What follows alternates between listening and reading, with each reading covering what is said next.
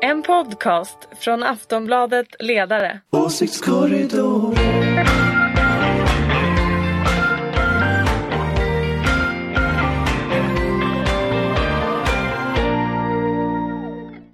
Hej och välkomna till Åsiktskorridoren. Det här är podden där vi pratar om politik och den görs av Aftonbladets ledarredaktion. Vi är inne i valborgsveckan, eller veckan innan första maj som vi kanske tänker på ledarredaktionen. Det borde med andra ord vara vår, men just nu blåser det iskalla nordliga vindar över landet. Frågan är hur det står till med den politiska temperaturen. Med mig för att reda ut det finns Ulrika Schenström, chef för den gröna och liberala tankesmedjan Fores och oberoende moderat. Hej! Hej hej, kul att vara här igen! Anders Lindberg, politisk chefredaktör för Aftonbladets oberoende socialdemokratiska ledarredaktion. Hej på dig! Halloj halloj! Och Malin Malm som just nu arbetar på samma oberoende socialdemokratiska ledarredaktion. Hej! Hej hej! Själv heter jag Ingvar Persson och eh, jobbar också på Aftonbladets ledarredaktion. Idag är det min uppgift att försöka leda det här programmet. Jag tänkte vi skulle börja prata om Kristdemokraternas Ebba Busch. Eh, hon kommer nu att kallas till polisförhör, eh, fick vi reda på i slutet av förra veckan. Misstanken rör som vi vet förtal och det handlar om ett inlägg på Facebook där den kristdemokratiska partiledaren talat illa om det juridiska ombudet för den äldre man hon ligger i en tvist om ett hus med. Efter beskedet så trodde Ekots Fredrik Furtenbach att historien inte skulle skada förtroendet för Ebba Busch långsiktigt. Kan det stämma? Är det inte lite besvärande för en partiledare att sitta hos polisen? Malin? Ja, såklart det är besvärligt. Ehm, jag tror att frågan är väl om hur länge skandalen pågår. Ehm, man kan ju kolla på skandaler tidigare i, i den politiska historien och det, det varierar ju hur nära valet är, om hur, hur mycket inflytande det har på faktiskt valresultatet. Men som det ser ut nu, alltså med väljarstödet för Kristdemokraterna, eh, det här mönstret av att låta sin vinnarskalle överstiga sitt omdöme, det är ju inte en bra bild av en politiker på en topposition att visa för väljarna. Vad tänker du Ulrika? Nej men jag håller med om det. Sen, sen är ju jag alltid sådär du vet översynisk. Jag tänker så här, är det någon som har gjort så här, är det någon så här, som har hittat på någon sån här superplan? Eller har det bara gått överstyr och hennes medarbetare kan inte prata ordentligt med henne? För det, tänk om hon skulle vinna det här det, det, skulle hon ju gå ganska liksom, stadigt ur det här. Jag tycker att det verkar helt vansinnigt. Hade jag jobbat med en partiledare igen och den hade tyckt att det här var en bra idé så, så, så hade jag i allra högsta grad sagt att det här lägger vi ner nu. Jag har ju ändå jobbat med Bo Lundgren som började bråka om en kakelugn en gång i tiden och det stoppar vi. Så man måste ju våga säga nej till sina, sina, sina chefer också. Och, eh, så det här, men jag, jag tror ju på sikt att det här är faktiskt väldigt, väldigt dåligt. En större partiledare och ett mindre problem. Men ni sa nej i alla fall. Ja, alltså jag menar, det är inte bra att hänga hos polisen eh, ifall man ska ha förtroende. Så att jag tror att det här har gått lite, ja antingen har det bara gått överstyr för att medarbetarna inte har kunnat säga till henne eller också så finns det någon plan. Ja, skulle den planen kunna vara att man väl kanske vill ha en partiledare som eh, står på sig och slåss för sin sak. Det verkar väl bättre att ha henne i det egna laget än i motståndarlaget. Hur menar du då? Vad, säger, vad, vad då? Jag menar, hon står ju på sig. Ja, och det är det jag säger, att det kan ju faktiskt också vändas till hennes fördel ifall det är så att hon vinner det här. Det är det jag menar. Men ja. i generella ordalag så skulle jag inte tycka att det är en bra idé att partiledare hamnar i, i liksom kläm med rättvisan, så att säga. Det verkar dåligt. Polisförhörsceller är inget för partiledare. Nej, jag tycker inte det rent generellt, men som så jag har sagt nu, för tredje gången Ingvar, ja. svårt att förstå? Nej, jag försöker förstå. Anders, hur ser du på det här? Nej, men jag vet inte, jag tror det beror på hur det går. Alltså jag tror att det, det hänger väldigt mycket på, på eh, eh, verkligheten här. Det, det, är en sån här tråkig situation där du kan inte riktigt kontrollera eh, som politisk liksom, operatör så kan du inte kontrollera alla, alla rörliga delar här. Utan, utan eh, blir hon åtalad så är det klart att det blir en situation som blir väldigt svårhanterlig. Eh, och jag tror att Kristdemokraterna försöker ju spinna just nu, eh, eller någon spinner då, vi kan ju gissa att det är de som spinner, men någon spinner, eh, att det här inte kommer att påverka. De spinner, jag såg någon snurrade grej på Twitter här med att eh, eh, vad är det för konstig förtalslagstiftning vi har? Får man inte säga saker som är sanna om folk och sådär? Alltså det, det pågår en massa sådana snurr runt omkring eh, ute. Och det där kommer ju media att fånga upp. Så jag, jag tror vi kommer att se fler som kommer att komma med så här initierade analyser av typen det här kommer inte att påverka någonting, det här är bra för att hon står upp, eh, det är en feministisk kamp och sådär. Alltså den där typen av grejer. Vi kommer att se mycket sånt tror jag. Men jag tror att i slutändan så spelar det där ingen roll. Därför att, därför att det, domstolsväsendet läser nog inte Twitter i någon hög utsträckning. Och det, det som kommer att avgöra är liksom håller fallet eller inte och det vet ingen. Eh, uh, förtalslagstiftningen är ju konstruerad på ett sätt som normalt sett gör att man inte driver, att inte åklagare driver sådana här mål. Så att, så att, utan det gör, får man göra själv. Och det, det, Når det här upp till gränsen för där åklagare ska driva det? Kanske, kanske inte. Jag, skulle, jag tror det är oerhört osäkert att det överhuvudtaget blir ett åtal. Men blir det åtal, då tror jag det blir problem. Men det är förtalsmålet som är problemet, inte problemet med huset? Jag tror att husproblemet är ett problem som handlar om bilden av det. Eh, om det inte är så att det finns några allvarliga formella fel på det där avtalet som hon har tecknat så har hon ju fått huset. Hon får ju huset på det, antagligen. Antagligen har hon ju rätt, det vet vi inte förrän det målet heller är avslutat. Men antagligen har hon ju skrivit på ett avtal som gäller. Eh, det andra är mycket mer problematiskt därför att det handlar om, om eh, på något sätt hur långt är man beredd att gå som partiledare? Eh, det är ju en normal metod mellan politiker att man eh, framställer obehagliga saker om varandra. Det gör ju politiker hela tiden. Men här använder hon den metoden mot en, ett ombud i en hustvist. Och det tror jag inte alls är lika säkert att folk accepterar.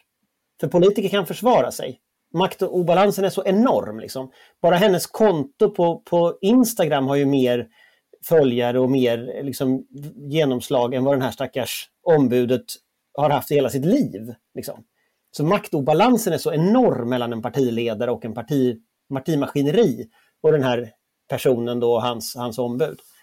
Och Det tror inte jag folk liksom uppskattar att man använder den typen av metoder som hon har använt här. Då. Och Det kan nog slå tillbaks mer, tror jag. Men jag, jag vet inte, det är, liksom, det är svårt att säga. Jag tror att det hänger på hur, hur målet går. Hittills har det väl inte synts eh, några, det är klart det är svårt att få några dramatiska utslag i Kristdemokraternas siffror.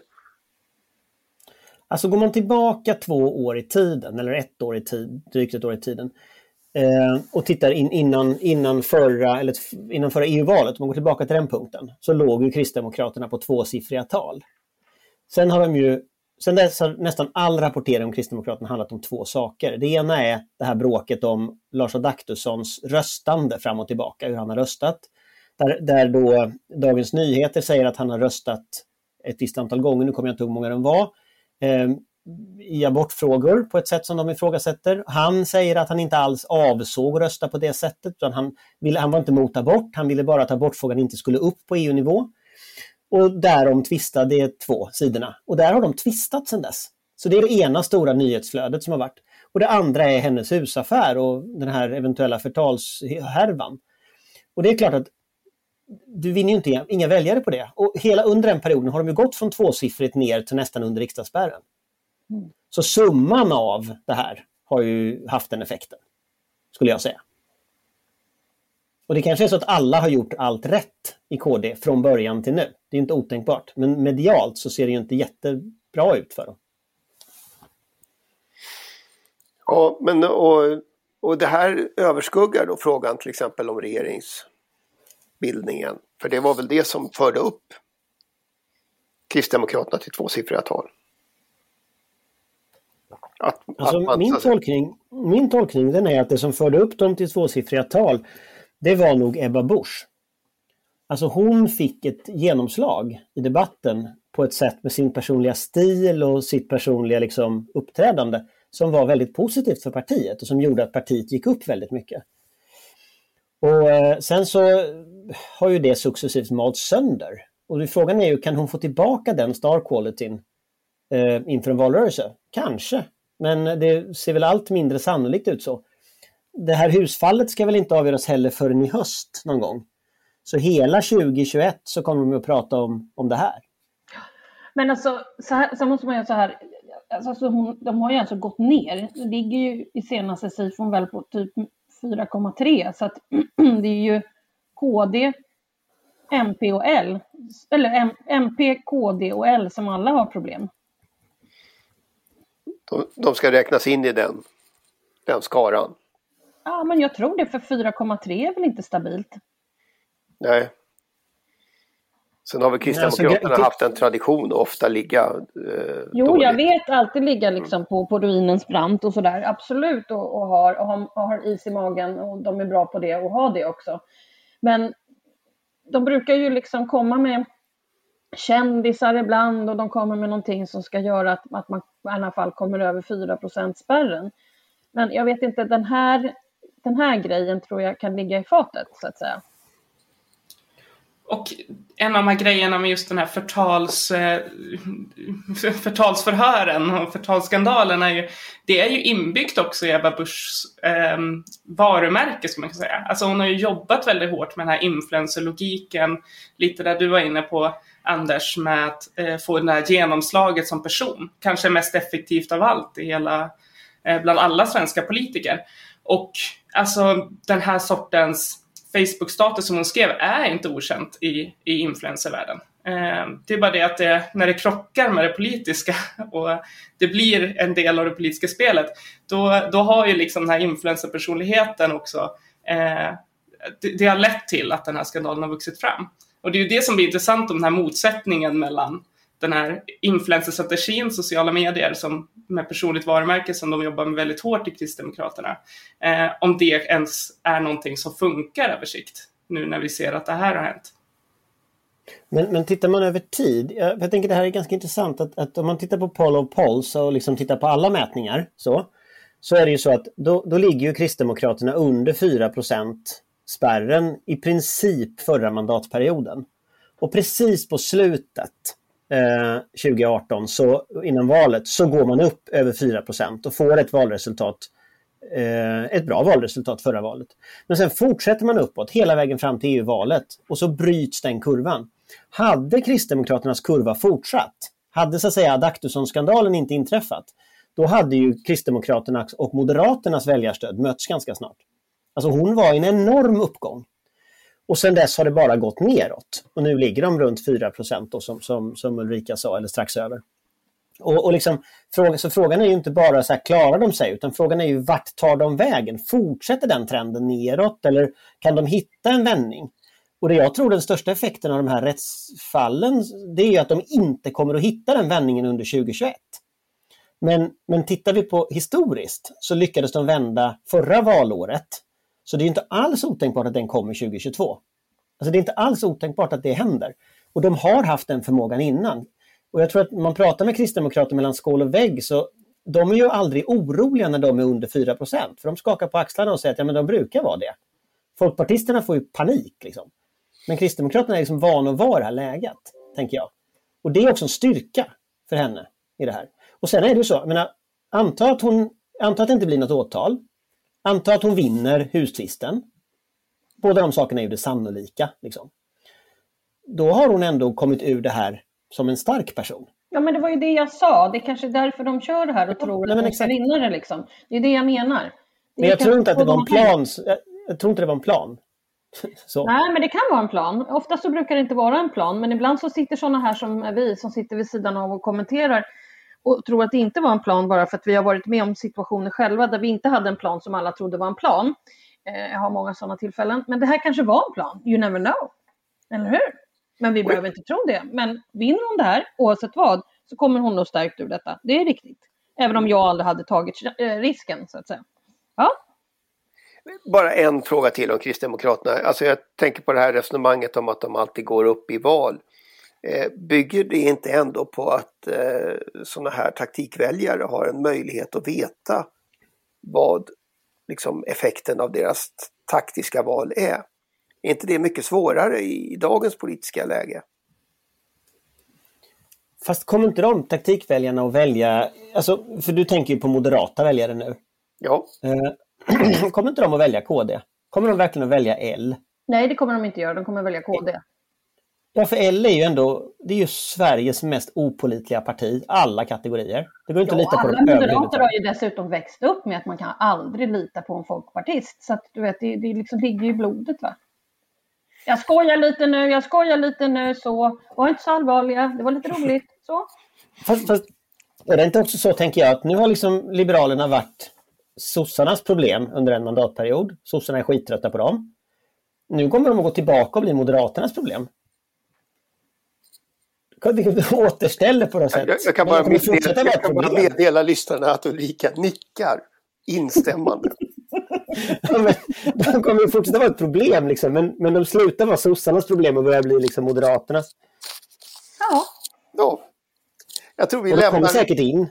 ja, Vi vi lämnar, aldrig av med dem. nej, vi lämnar problemet där eh, tills vidare. Eh, Medan vi sitter och spelar in den här podden så pågår ju också KU-förhöret utav eh, Stefan Löfven nu.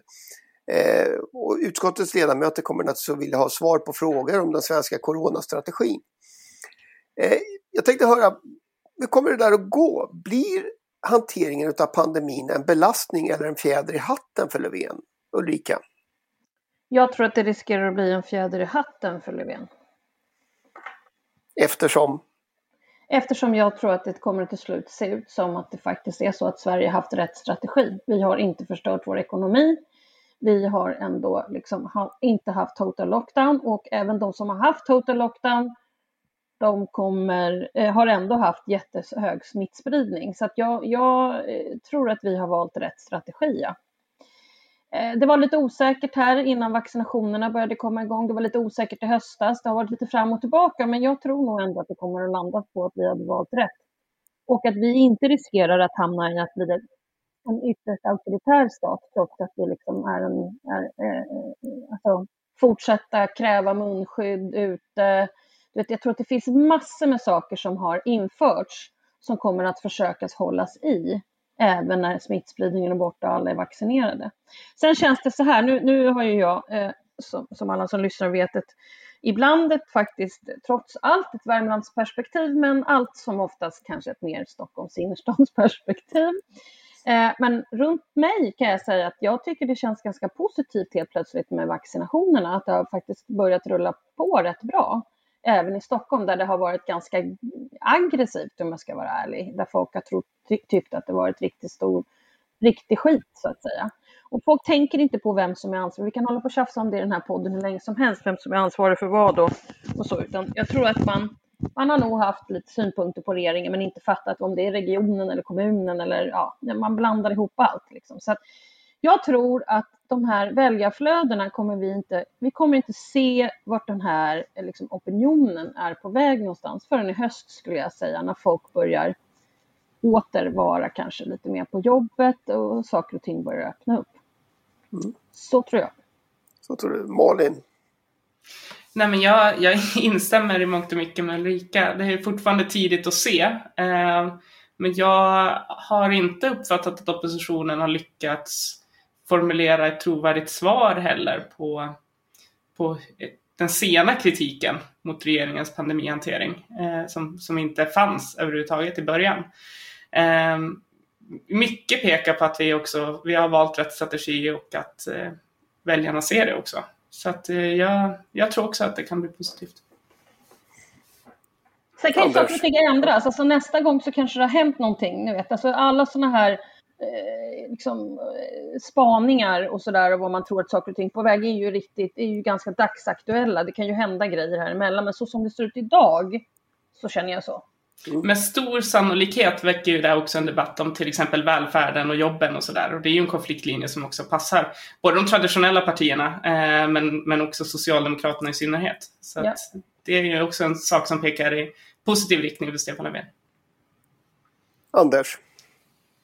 Nej men sen är väl också det att de här så att säga, corona-alarmisterna eh, har ju misslyckats. Alltså, det har ju hela tiden funnits en krets delvis kopplat till SD, delvis kopplat till forskare, delvis kopplat till liksom någon sån nätgrupper av olika slag som har på något sätt haft en extrem retorik mot regeringen. Jag tror Jimmy Åkesson var väl som kallade det för massaker och, och Ehm, vi har den här, de här konstiga Facebookgrupperna som har försökt sprida olika former av desinformation om coronastrategin och sådär. Eh, det är klart att där, målsättningen där har ju varit att undergräva förtroendet för svenska myndigheter, undergräva förtroendet för coronastrategin. Eh, och de verkar ju ha misslyckats eh, med den bildsättningen. Och det är rätt intressant ändå, att, att, eh, tycker jag. Att, eh, för det är första gången vi har haft en, så att säga, en, en situation, nu har vi inget psykologiskt försvar på det sättet riktigt, men det är ändå en ganska massiv attack mot liksom, sjukvårdssystem och, och eh, förtroende för Folkhälsomyndigheten och förtroende för regeringen och så vidare. Och det har, liksom inte, det har bara runnit ut i sanden. Och det är ändå ganska intressant att det, det grundförtroendet i det svenska samhället är väldigt starkt. Och det är, det är både en lärdom, det är en lärdom för senare, liksom, vart, vart det här tar vägen. Och jag tror ju att oppositionen gjorde rätt när oppositionen från början hade borgfred. Och frågan är om det inte hade varit smartare att fortsätta ha borgfred hela tiden. För att, eh, för att nu har ju oppositionen del, om jag räknar bort Sverigedemokraterna så att säga, så har ju oppositionen ändå försökt sjunga med lite i den där kritiken. Och nu faller ju den kritiken ganska platt och då, då blir frågan om den tar med sig liksom M och KD också. Det, det får vi ju se. Inte så lite tänk... va? Alltså om man tänker på Kristdemokraterna, alltså Ebba Buschs uttalande om berått mod och så. Men alltså jag tänker så här ändå att jag, jag, är lite gammaldags när det gäller sånt där, men jag tänker att när, när liksom landet är i en så stor kris eller landet är under en så stor hot som det här har varit, då gillar människor att politikerna håller ihop. Alltså det finns någonting i det här med, med borgfreden som, som är väldigt, väldigt djupt förankrat tror jag. Och jag tror folk gillar inte när man går ifrån det. Sen finns det de här grupperna som, som gillar det och som kommer att köra hårt. Liksom. Men, men jag tror att de representerar en, en högljudd minoritet. Jag tror de allra flesta har ganska stort förtroende.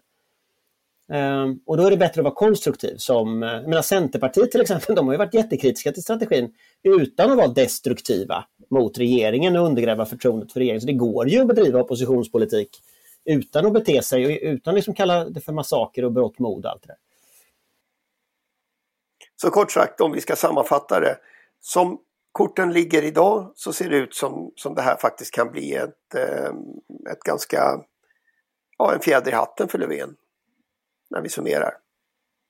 Ja, alltså så fort folk känner sin, sin, liksom sin frihetskänsla när de har fått vaccin och sådär. Jag, jag, jag, kan, jag, kan, jag har faktiskt varit med om grejer där man ser denna enorma lycka. Jag var, jag var på Hon skulle köpa flaska vin och då träffade jag på en tant som stod vid kassan där. Hon hade köpt en sån här småsnaps um, sån här små snapsar eh, så, förpackning. Och så satt hon på sin rullator och så pratade hon med alla på hela Systembolaget som stod där och sa att nu, nu, sa har jag, nu ska jag fira. Hade, hon var säkert i 90-årsåldern och var så otroligt lycklig.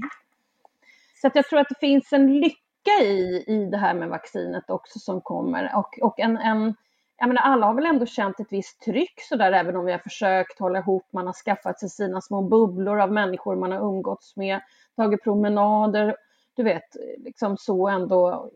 Och jag menar, det är ju enklare för de som har familj, men vi som är ensamstående blir det är inte helt enkelt att vara helt ensam hela tiden. Så att jag tror att det kommer att finnas en ganska galen lycka i det här också. Så att den här poddens lyssnare alltså, vet ju hur mycket du längtar efter att få kommer ju liksom sjunka ner på folk och tänka att så här, äntligen kan man... Det var som jag sa häromdagen, jag ville gå på mingel och äta pizza slice. Precis. Men sen, sen, är det väl också så att det, den, den, det finns ju sådana megatrender som alltid påverkar val. Och en sån där faktor man pratar om det är ju liksom feel good-faktorn. Om jag kommer, om, alltså hur bra går det i någon mening? Sen kan man mäta det på olika sätt. Men liksom, om du kommer att vara bättre om ett år eller än, än idag eller alltså om du har alltså, bättre idag än för ett år sedan. Och så Man kan ställa olika frågor av olika slag men det finns någon slags underliggande feel good faktor i att nu blir det bättre. Precis. Och det kanske inte blir bättre till våren men det som Ulrika säger nu med, med gå på mingel och, och liksom den här längtan till hösten kommer vi kunna göra det. Till våren kommer vi kunna göra det nästa vår. Och om vi tittar då bakåt så alla kommer säga bättre i år än förra året. Och det är valåret. Så där blir liksom frågan, mm, det kan vara så att, att den här liksom kritiken nu är fel i tid på ett sätt som blir intressant. Ja, men det är ingen Eh. som kommer orka prata om det då. Alltså då kommer man ju vilja prata om saker framåt. Om man är liksom lycklig och glad och har fått utsläpp på något sätt. Det Kosläpp. kommer, ju, det, kom, jo, men det kommer ju vara en helt, anna, ett, en helt annat politiskt läge när det här är över. Anders kommer få demonstrera första maj om ett år. Och Det var länge sedan jag demonstrerade faktiskt. ja. Och Ulrika kommer få gå på mingel. Eller kanske du också går på mingel då. Som du jämför mina mingel med första maj. Men det är bra, okej. Ja. Det ska ju demonstreras första maj. De här eh, människorna som tycker att det är corona en konspiration för att rädda banken eller vad det var. Corona och 5G. De ska väl demonstrera ändå på första maj tror jag. Såg jag något i tidningen. Ja. Jag tänkte vi skulle hinna ett ämne till innan vi eh, stänger ner podden för den här veckan. Eh, förra veckan kom ju också nyheten att regeringen till sist har kunnat enas om att lägga ner Bromma. Marken skulle räcka till en helt ny stad med kanske 50 000 lägenheter och bortemot 100 000 invånare. Flygbranschen är dock rasande och oppositionen har lovat fortsatt flygtrafik på Bromma. Blir det en nedläggning den här gången, Anders? Det tror jag när jag ser det. Det tror jag på när jag får se det. Ja, varför är den här frågan så svår? Ja, men alltså man har ju tagit bort, vad heter den andra flygplatsen söder om Stockholm som man tog bort? Vad heter den? Vad heter den? Tullinge Ja, heter den. Tullinge. Alltså det måste... Transporten upp till, till Arlanda från söderförort, alltså det, söderort, alltså det, det, det är för långt. Alltså det måste finnas en där nere också. Jag, jag, alltså det, det, jag, nej, nej, det, jag, nej, jag tycker de kommer, ja, nej, jag vill ha Bromma kvar. Jag bara vill det. Men jag vill ha bort Bromma, men jag, jag, jag bara tänker att det är en sån här typisk fråga som det går liksom... Det, det är så här hela trollskogen går i den frågan. Eh, Ja, det Så jag finns för det- många intressenter framför allt i den frågan. precis. Ja, men du har direktörsflyget som du har där. Och alla direktörer som, ska, som blir arga. Och sen du så har har du Bry- massa sossekommunalråd. Och Bry- Brysselfolket. Ja, sen har du sosse, precis, Brysselfolket. Du har sossekommunalråd från liksom massa ställen som också vill ha egna flygplatser och de ska allihopa flyga till Bromma så de får ingen flygplats hemma heller utan Bromma. Nej, då så blir det, det finns dåligt. Mm. en sån maffia liksom, värld, en hel värld av maffiamänniskor som absolut vill ha kvar Bromma. Så det är, det är svårnedlagt, även om man borde lägga ner det så det är svårnedlagt. Sen, sen visar det sig ju nu att eh, det verkar inte vara någon som flyger ändå. Eh, Trafikverket säger ju att det kommer ta till 2027 innan flyget har återhämtat sig. Nej, men det är ingen som kommer att flyga, den kommer att ligga där Bromma utan att någon flyger där. Det kommer att vara en politisk låsning som de här gamla övergivna platserna i. Östtyskland som ingen bygger på. Ja, men i, I liksom det läget vi befinner oss nu också med den gröna omställningen så kommer ju frågan om vi någonsin kommer nå upp till samma, eh, samma tryck på flygplatserna som vi har. Alltså, allting och då- pekar också på att flyget kommer behöva minska ganska drastiskt eh, under det kommande decenniet om man ska leva upp till alla mål. Och, Och det var just den jag tänkte på, att ta sig upp till Arlanda från folk. Alltså då, då ska de då åka till Nyköping kanske, men den transporten dit finns inget snabbtåg till Nyköping. Så att jag menar, det, det, det, det tär på den stora klimatfrågan.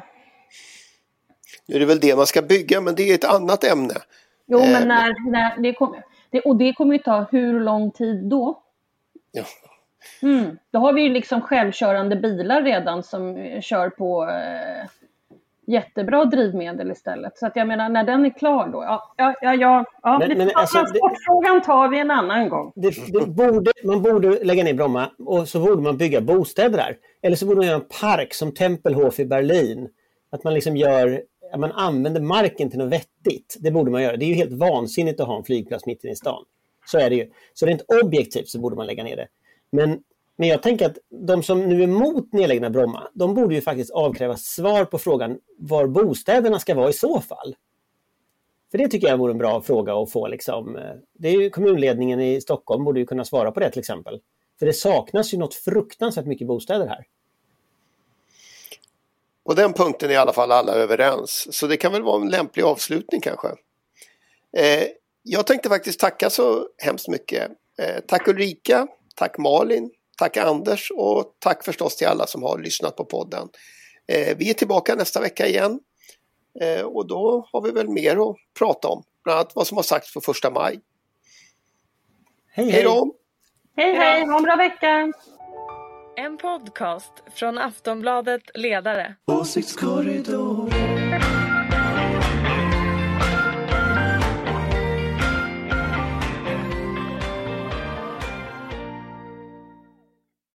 Du har lyssnat på en podcast från Aftonbladet.